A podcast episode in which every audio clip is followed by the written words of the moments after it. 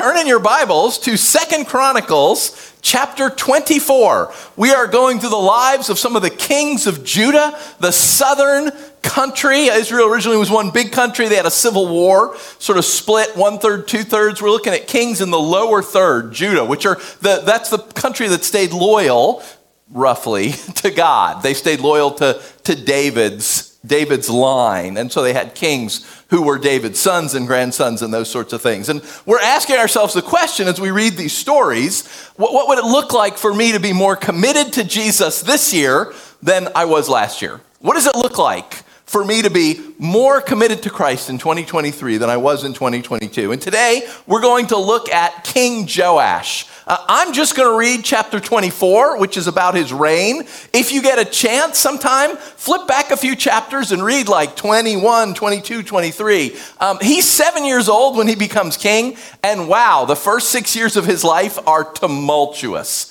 Uh, it's well worth reading. So check it out sometime later. Or, you know, if the sermon starts to get boring, you have already got the passage open, you just flip back a chapter. And we're always talking about context, so you're just getting the context. But I'm going to read to you Second Chronicles chapter 24. So follow along with me. Joash was seven years old when he became king, and he reigned in Jerusalem 40 years. His, mother, his mother's name was Zibiah. She was from Beersheba. Joash did what was right in the eyes of the Lord all the years of Jehoiada the priest. Jehoiada chose two wives for him, and he had sons and daughters. Sometime later, Joash decided to restore the temple of the Lord. He called together the priests and Levites and said to them, Go to the towns of Judah and collect the money due annually from all Israel to repair the temple of your God. Do it now. But the Levites did not act at once. Therefore, the king summoned Jehoiada, the chief priest, and said to him, Why haven't you required the Levites to bring in from Judah and Jerusalem the tax imposed by Moses, the servant of the Lord, and by the assembly of Israel for the tent of the covenant law? Now, the sons of that wicked woman, Athaliah, had broken into the temple of God and had used even its sacred objects for the Baals. At the king's command, a chest was made and placed outside at the gate of the temple of the Lord. A proclamation was then issued in Judah and Jerusalem that they should bring to the Lord the tax that Moses, the servant of God, had required of Israel in the wilderness. All the officials and all the people brought their contributions gladly, dropping them into the chest until it was full.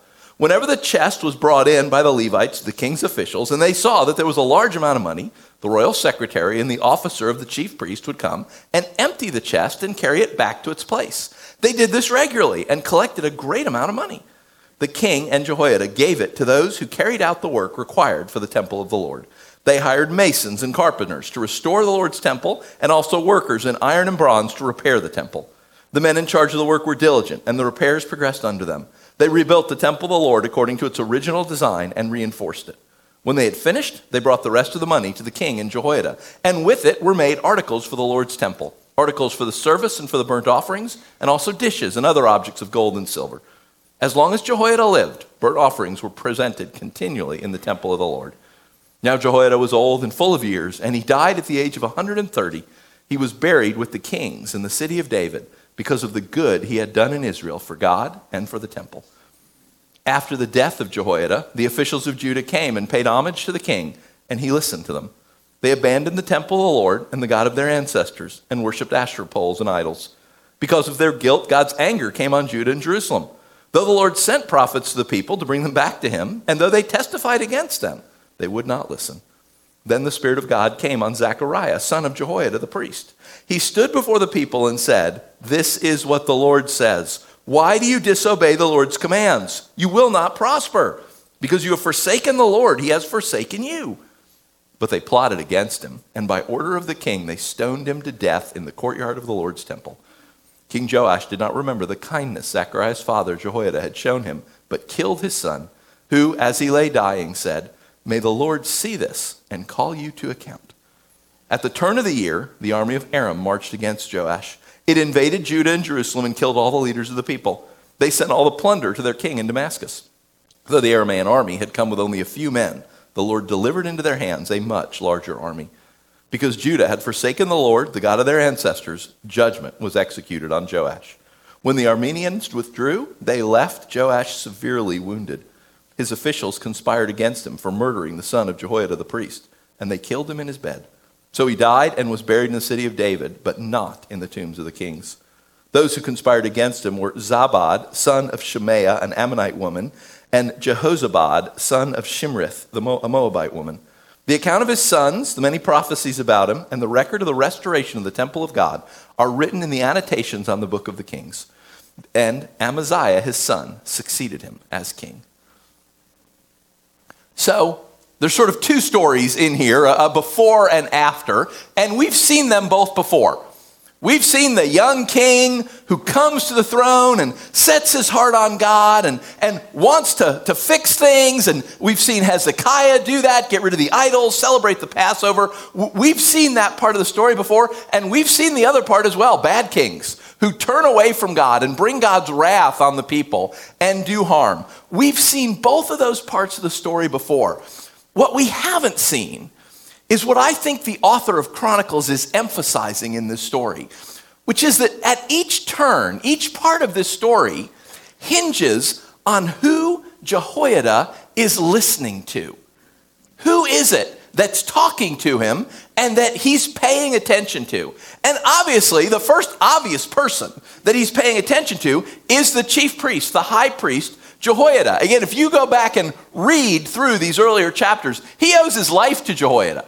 Jehoiada kept him hidden when his crazy grandmother was trying to slaughter everyone in his family. Jehoiada is the one who put him back on the throne. If you look back at chapter 23, Jehoiada gets the Levites together and they basically kick out his grandmother who has taken over the country. And it says in verse 11 Jehoiada and his sons brought out the king's son, they put the crown on him, they presented him with a copy of the covenant, and proclaimed him king. This kid is only king because Jehoiada believed in him and made him the king again. Because he is the rightful king. He is the son. He's the only living son of the previous king. And we read over and over again about how Jehoiada influenced him, about how he listened to Jehoiada, all the good things that happened. I mean, Jehoiada's name probably shows up in the first half of this book as many times as Joash's does. We're told in verse 2 Joash did what was right in the eyes of the Lord all the years of Jehoiada the priest. Verse 3 Jehoiada chose two wives for him, and he had sons and daughters. Like this guy's even listening to the high priest about who he should marry. Right? Kings don't have to listen to other people on questions of who they marry, but he's listening to the high priest. When, when he tells the Levites to go and they don't go, he calls in Jehoiada and asks him, what, What's going on? Why, why haven't you done this? We read later when he has the, the, the big chest and people are bringing in money. And it says in verse 12, the king and Jehoiada gave it to the workmen.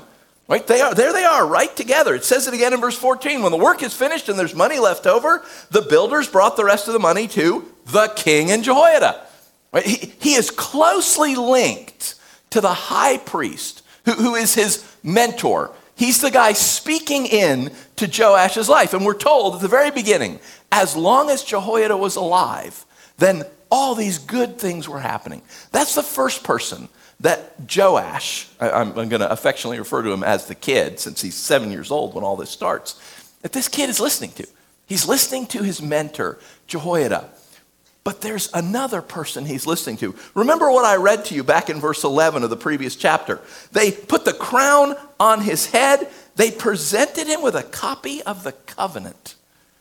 Now, that's the first five books of the Bible. Uh, maybe the whole thing, maybe all of Genesis through Deuteronomy, maybe just literally the covenant part, the law, which is from the, about the middle of Exodus to the end of Leviticus. But he has at least part of the law of God. And notice the writer tells us that they gave that to him. Because look what happens. The very first story about him we get. Sometime later, Joash decides to restore the temple, verse 4. Verse 5, he calls the priests and the Levites and says, Go to the towns of Judah and collect the money due annually from all Israel. Okay, honestly, show of hands. Who knows that in the Old Testament there is an annual tax that you must pay to, for the upkeep of the temple? Excellent. Four, five, I did not know that. all right? I read the Old Testament all the way through every year. I have read it every year for 15 years. I had no clue. I was reading a commentary when the guy's like, oh, this is from Exodus 30. I'm like, what? It is? I thought he's just making it up. Right? Yeah, there's a tax. Go send the people out and collect the tax. It, it's Exodus 30. Moses commands. I mean, I should have known it from what he says in the next verse. The tax imposed by Moses, the servant of the Lord. Right? He knows. It, it's one paragraph in one chapter of the Old Testament. That's the only place it ever appears. And he knows about it. Like, this kid has been reading his Bible.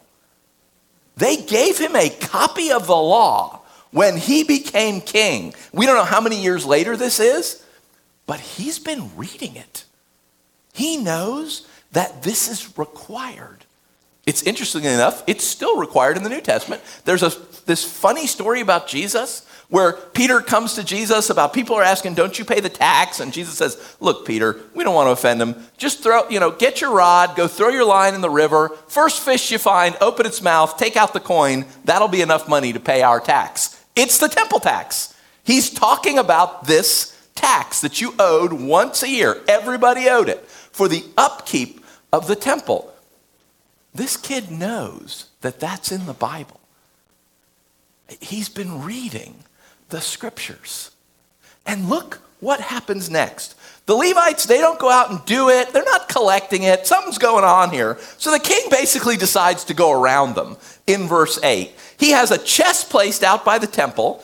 And then it says in verse 9, a proclamation was issued in Judah and Jerusalem that they should bring to the Lord the tax that Moses, the servant of God, required. Okay, now I'm not a tax attorney, but I don't think this is how most countries deal with taxes. Big box out in front of the courthouse. Hey, bring what you owe, drop it in. It's on you. Where did he get that idea? That's what Moses does in Exodus 35. There's a command that you must pay the tax. But five chapters later, Moses realizes he doesn't have nearly enough money to build the tabernacle. You know, they have the temple at this point, a fixed structure. In Moses' time, they're wandering around. So it's just a tent. It's literally a, a giant tent. But it, it has all the same functions. It has the altar and the incense and the ark, everything they need to worship God. And so Moses, and, and the language is the same. Moses issues a proclamation to everyone and says, hey, whatever you want to give to build the tent, right? The tax, that's required, but whatever you want to give, come and bring it. Just bring it up here. And it, so it says Joash issues a proclamation, Moses issues a proclamation. It says the people came willingly to Moses and gave a great amount of money. And it says the people came willingly and gave a great amount of money. It says they hired people to do the work, and Moses hires people to do the work. And there's money left over at the end that they bring back, and there's money left. Like the two stories are really similar. Like I think the writer of Chronicles is telling us that, like, this kid didn't just read the Bible and get the commands. Okay, there's this tax, we have to pay it. Like, he got this example from Moses. Like, oh, the Levites aren't doing it. We're not getting the tax in. What can I do? A few chapters later, Moses needs more money for the temple, for the tabernacle. What does he do? He just issues a proclamation and tells people, hey, come, bring. You know, if you just whatever you want. If you want to be part of this, come bring it. And God moves in people and they come. And it's happening here. People are voluntarily traveling to Jerusalem to pay this tax. This tax is tiny. Okay? But it looks like people are given a lot more than that. Like he's, I think he's read this story in Exodus and thought to himself, oh, that's what I'll do. I'll, I'll do what Moses did. I'll just call people to come and give whatever they want. I'll set up a box and, and then they can. Like this kid is listening to his mentor, Jehoiada. He's listening to a godly man and he's listening to the scriptures. He's reading the scriptures and he's internalizing them. He knows what the commands are, and he's saying, Yes, you must do this. And he knows what the stories are. And he's like, Oh, I can, th- that story works for me in this situation. He, he's doing both those things. He's listening to his mentor, he's listening to a godly man, and he's listening to the scriptures, and it's going great. Everything is going great. They are prospering. The country is at peace. Everything is going well. And then we get to verse 17. And uh, you know, my Bible, I'm sure if yours has headings, it's probably got some big heading that says, This is a break. Jehoiada dies in verse 15, he's buried in verse 16. In verse 17, after the death of Jehoiada, the officials of Judah came and paid homage to the king. Literally, they bowed down to him, they worshiped him. And he listened to them. He listened to these guys. He was listening to a godly man, to a priest, and to the scriptures. And now a bunch of guys have come and flattered him. Like they've literally bowed down, prostrated themselves before him. And he listens to them. And we don't know what they're saying, but we can take some pretty good guesses because they abandon the temple of the Lord and they worship all sorts of other idols. And when God sends prophets, verse 19, he sends prophets to the people to bring them back. They would not listen. He was listening to godly advice, and now he's not. He's listening to flatterers. He's listening to people who have come to him and, and wor- you know, worshiped him, told him how wonderful and great he is, and then said something about why, you know, why, why are you only worshiping one God? Shouldn't the king be setting the example? Shouldn't you be worshiping all the gods? Isn't this narrow of you? He's listening to these guys. And when God sends prophets to him, he won't listen to them. So much so that when the son of his mentor, I mean, probably a guy he's grown up with, comes to him and the Spirit of God and says, What are you doing? You are, you, this is going to go really bad. You have abandoned God. You're going to get what you ask for. If you abandon God, He's at some point finally going to say to you, okay, have it your way. And God does because He won't listen to Zechariah. By order of the king, they stoned him to death in the courtyard of the Lord's temple. I mean, look at how far this kid has come from, from listening to God and listening to wise counsel and prospering, now listening to fools, not listening to God, not listening to wise counsel, not listening to Scripture. And wow, it all collapses. A tiny country with a tiny army invades him, wipes him out, leaves him wounded. Verse 25 his officials conspired against him for murdering the son of Jehoiada the priest, and they killed him in his bed. Remember back in verse 17? Who was it that's, that's paying homage to him? His officials. Like some group of these same guys is coming to him now, and, and he, he's gone too far even for them.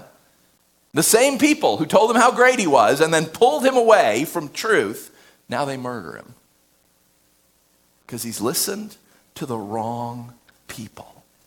You know, this is what we call narrative in Scripture. It's not commands, these are stories. We're reading stories of how God interacted with people throughout history. The commands, those you just have to do. Like, hey, everyone owes half a shekel once a year to pay for the upkeep of the temple. Okay, that, that was a command for them. They had to do it. The stories give us examples. They give us ways that, like, we should be comparing ourselves. We should be looking at these things. They raise questions for us. And wow, like the question I ask myself, going into, we're in 2023, what does it mean for me to be more committed to Christ this year than last year? Who am I listening to?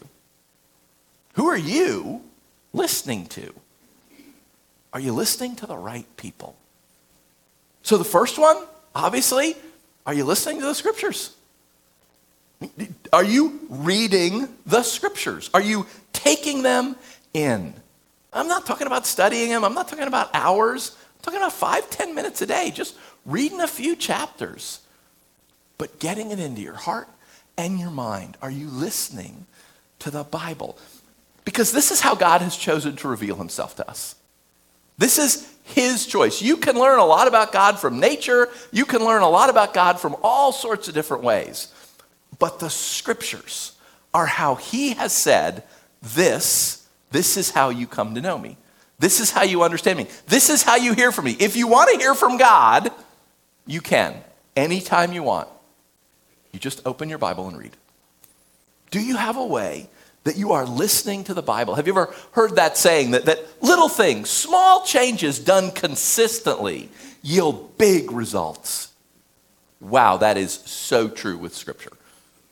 Just a little bit every day putting it in your heart and mind over time. I don't mean over a week or a month or maybe not even over a year, but over years. Uh, wow, it will yield huge results. Who, are you listening to? Who are you going to listen to in 2023? Are you listening to the scriptures? If you don't have a way, and many of you do, and, and blessings on you, if you have your own Bible plans and the own things you're doing, great. If you don't, if you don't have any way that you regularly read through the scriptures, then on the table back there, right by the door, there's a couple different Bible reading plans printed out. One is three chapters a day, seven days a week. You'll read the whole Bible in a year. One is two chapters a day, five days a week. You won't read the whole Bible in the year, but you'll read a lot of it. You won't read all, you know, what is it, 27 chapters of, Levit- of uh, Leviticus, but you'll read enough to know what the law is, what the sacrifices were, why they're here. You won't read all 10 of Isaiah's proclamations against the Egyptians, but you'll read one so, so that you know what he was saying and why he's saying it. If you don't have a way you're studying scripture, just reading it a little bit every day, grab one of those on the back table. Go to our website, there's more. Heck, I mean, this is how I do it. Right? I, Bible Gateway has my Bible reading plan on it, and they've got a little link, you know, Bible Gateway plan today.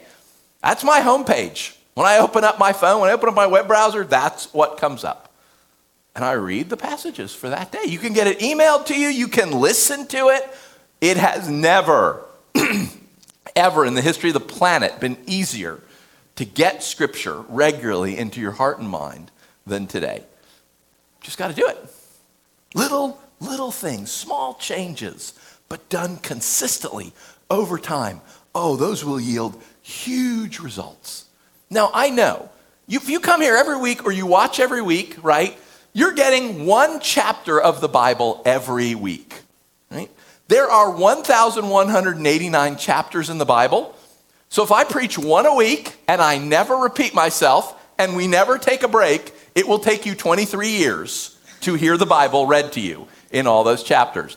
I don't think I'm going out on a limb to say that's really not going to work well for you. You know, if you tell me that you're reading Stephen Covey's book, Seven Habits of Highly Effective People, and, and you're going slow because you really want to get it, and I'm like, oh, you know, how, how slow are you going? So it's going to take me 23 years. I, I just don't think that's really going to have a big impact for you. Just a little bit. Every day. Who are you going to listen to this year? Are you going to listen to the scriptures? Because wow, the Lord will speak to you through this. Ask people who do it regularly how often things come up in their life and they think, oh, that's like what I read yesterday. Oh, that's like that story from last week. Oh. God's Spirit loves God's Word. Jesus said the Spirit would remind us of all He said. Well, here it is. Put it in your brain, put it in your heart, and then the Spirit can remind you. Listen to the scriptures. If you're not listening to the scriptures this year, then make that one of the things you're going to do. And then the other question from Joash is, of course, who are the people in your life that you're listening to? Do you have people like he had in the first half of his life? Godly people that you listen to, that will give you counsel, that can encourage you, that can rebuke you, that, that whatever needs to happen. Are there people in your life that can talk to you, that, that, that, that, they're listening to Scripture and they're listening to God. And okay, man, maybe it's not the mentor relationship of Jehoiada, who's much older than Joash and has much more experience, but, but who are the people in your life who will give you godly counsel? Because the truth is that the church of Jesus Christ is littered with ex and former Christians.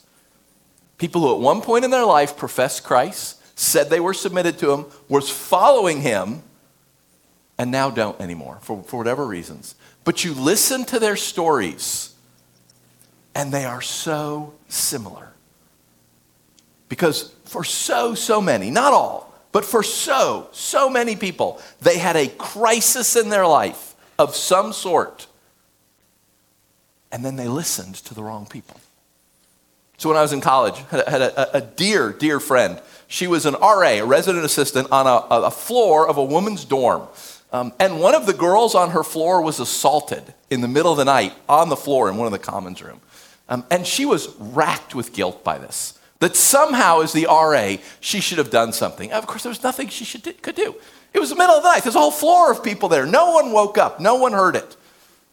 But she was racked with guilt. She never told any of her Christian friends about this. Never told another Christian about it. She went to the counseling center at our university. And the counseling center told her oh, well, you have all this guilt because you're a Christian. Because Christianity is all about guilt. You've been raised in this Protestant guilt. And so, of course, you feel guilty about this. The solution for you to feel better is to chuck Christianity. So she did. And her friends, the people who love her, the Christians that she was involved with, we only found this out when she told us afterwards. Because she never came to talk to us beforehand. She listened to the wrong people.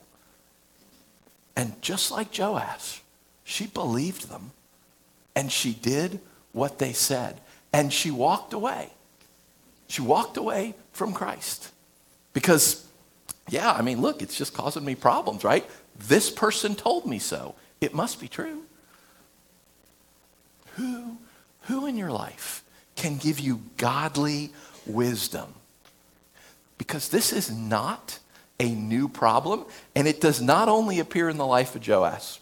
1 Corinthians, probably the most famous chapter in the book of 1 Corinthians is chapter 15. It's the one where like half of it is in Handel's Messiah. Death, where is thy sting? It's this whole long exposition where Paul's talking about the resurrection, what that's going to be like, why that's so important. The first third of it or so is Paul answering these objections because there's people in the church at Corinth who are saying the same thing people now say. Jesus didn't really come back from the dead, you know. That's just a story we tell. I mean, he didn't really rise up. It's his ideas that matter. It's the example he set for us. They didn't really see Jesus. It's just that they, they, they so took in his teaching that they felt like he was still speaking to them after he was dead. You will hear that same nonsense in churches all over the place. And it was going on in 50 AD. And Paul is apoplectic that that is complete and utter hogwash. And he just goes off for, you know, paragraph after paragraph of how can you possibly believe that? Yes, it matters. It is, not, it is not just that Jesus is an example. He really died and paid for our sins. He really came back from the dead so that we won't stay dead either. It matters. There's a famous line in there you may have heard where Paul says, if, if we only believe in Christianity in this life, oh, we are the most miserable of people on the planet. Everyone should pity us. I want you to listen to how Paul ends that section. This whole huge diatribe about how important the resurrection is, how it absolutely matters that Jesus died and came back from the life. This is his last couple sentences after he's gone through this whole thing about how can you believe this? Do not be misled. Bad company corrupts good character. Come back to your senses as you ought and stop sinning, for there are some who are ignorant of God. I say this to your shame. Paul ends that whole thing about the importance of the resurrection, it seems to me, by saying, hey, you are listening to the wrong people. And don't be fooled. The reason there's people in the church saying, oh, Jesus didn't really come back from the dead, is because there's people outside the church saying, Jesus didn't really come back. You don't really believe that, do you? You don't really believe that they crucified a guy and he got up a couple days later. Oh, well, no, maybe I don't. It matters. Paul tells the Corinthians, it matters who you listen to. Don't deceive yourself, he says. Bad company corrupts good morals. He's, he's quoting a Greek poet that they would know. And he says, and there's people who don't know God, and that's to your shame. Because when we engage the world, we are supposed to be bringing Christ to the world. But if we engage the world and they're taking Christ away from us, that is not the way it's supposed to work. All these people, I think Paul's saying, all these people that you're talking to, you're listening to them. They're not listening to you. What are you doing? Wake up, come to your senses. Paul says, it matters who you listen to. So, who are you going to listen to in 2023? And again, I'm not telling you, oh, you need to stop having any non Christian friends. No, absolutely, have non Christian friends. Absolutely. Be involved in the world and engage. That be disciples, make disciples. That is absolutely what you should be doing.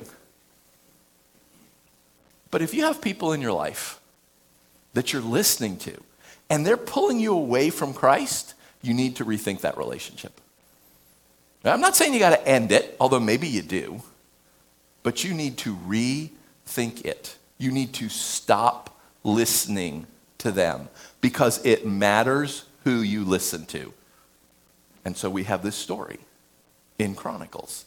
When he listens to the right people, when he listens to the scriptures and God, when he listens to a godly man, everything prospers. And when people flatter him and he stops, everything collapses. It so, so matters. Who, who are you going to listen to this year? So I'm going to pray for us. I'm going to do the same thing I do every time. I'm going to ask God's Spirit to speak to you. Like, are there people you're listening to that you're like, yeah, I got to stop that? I got to stop listening to them. They are not helping me. They are pulling me away from Christ. Do you need to add some people, right? Maybe you don't need to change anything, but you need to add some godly people. You need to get involved in a small group or a discipleship group. You, you need to get somebody and say, hey, could we go out to lunch, you know, once every couple weeks? I'd just like to talk to you about some stuff. Maybe you need to get rid of something. Maybe you need to add something. Maybe you need to start reading your Bible.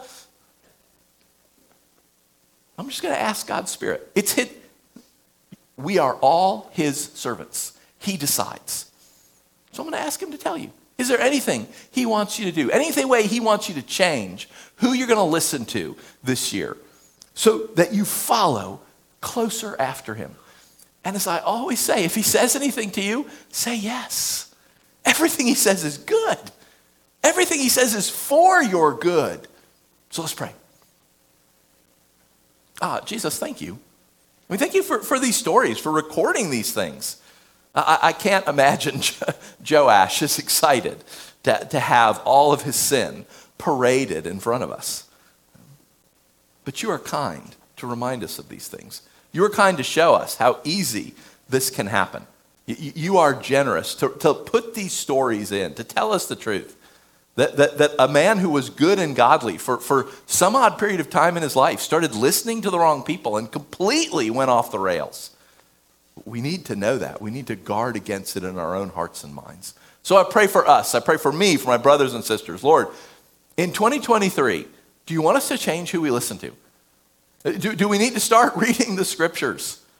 Do, do we need to stop listening to anyone? Do we need to start listening to anyone else? Who we listen to matters. Like Paul says, don't deceive yourself. Who you keep company with, you keep company with the wrong folks, your own morals are just going to go down the tube.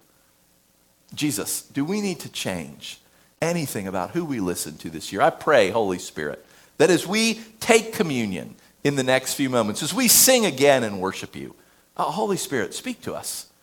Work in us, talk to us. We want to obey you. We want to be more like you. We want to trust you. We want to listen to the right people. We, we selfishly want lives like the first half of Joash's life, where everything prospered. We don't want the collapse that came at the end when he turned away. That Jesus speak to us by your spirit, by, by your word, by our friends, by however you decide. Speak to us. If there's any ways you want us to change who we listen to this year, that we might be more like you, that we might be more obedient, more committed, that we might love you more than we have in the past, to become even more your disciples. Jesus, we pray all this in your name. Amen.